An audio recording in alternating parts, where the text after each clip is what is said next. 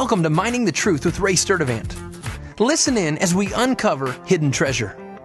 Now, here's Ray. Hi, I'm Ray Sturdivant. We're taking a look at law and grace, and today we're continuing our look into the question of what is the law.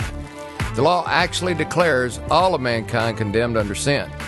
Paul makes this clear in the book of Romans. Romans 3 9 through 20 reads, What then? Are we better than they? Not at all. For we have already charged that both Jews and Greeks are all under sin. As it is written, There is none righteous, not even one. There is none who understands. There is none who seeks for God.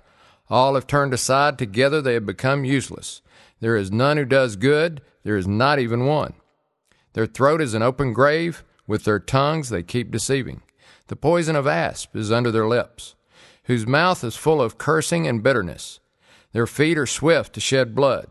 Destruction and misery are in their paths, and the path of peace they have not known. There is no fear of God before their eyes. Now we know that whatever the law says, it speaks to those who are under the law, so that every mouth may be closed and all the world may become accountable to God. Because by the works of the law, no flesh will be justified in his sight. For through the law comes the knowledge of sin. Paul is saying that the law was given to prove that we are sinners, and it's not the means by which we become righteous before God. It is meant to prove how hopeless our situation is apart from Christ. It proves that the most righteous person to ever live, except for Jesus, is still a sinner and separated from our holy God and has no way of closing the gap on their own. To understand the severity of the law and how stringent are its demands for righteousness, we turn to the book of James. James 2:10 declares, "For whoever keeps the whole law and yet stumbles in one point, he has become guilty of all." In other words, if we want God to judge our righteousness based on our ability to keep the law, we'll have to keep the whole law and not fail in any area, even once, our whole lives. That's impossible. We also know from James that God gives grace to the humble but resists the proud. The law is the humbling agent in the equation that leads us to Jesus. It is a proud heart that believes it can stand before the law of God and be declared righteous on its own merit. The law requires not only humility, but transparency about our sin and inability to measure up to the righteous requirement of the law.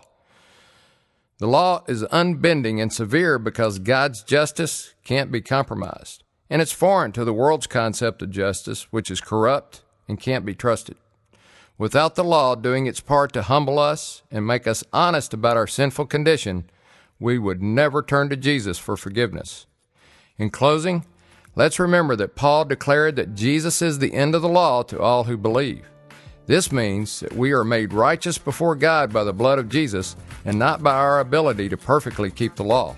It was His sacrifice that paid the price that the wrath of God required for all violations of His holy law. I'm Ray Sturdivant mining the truth.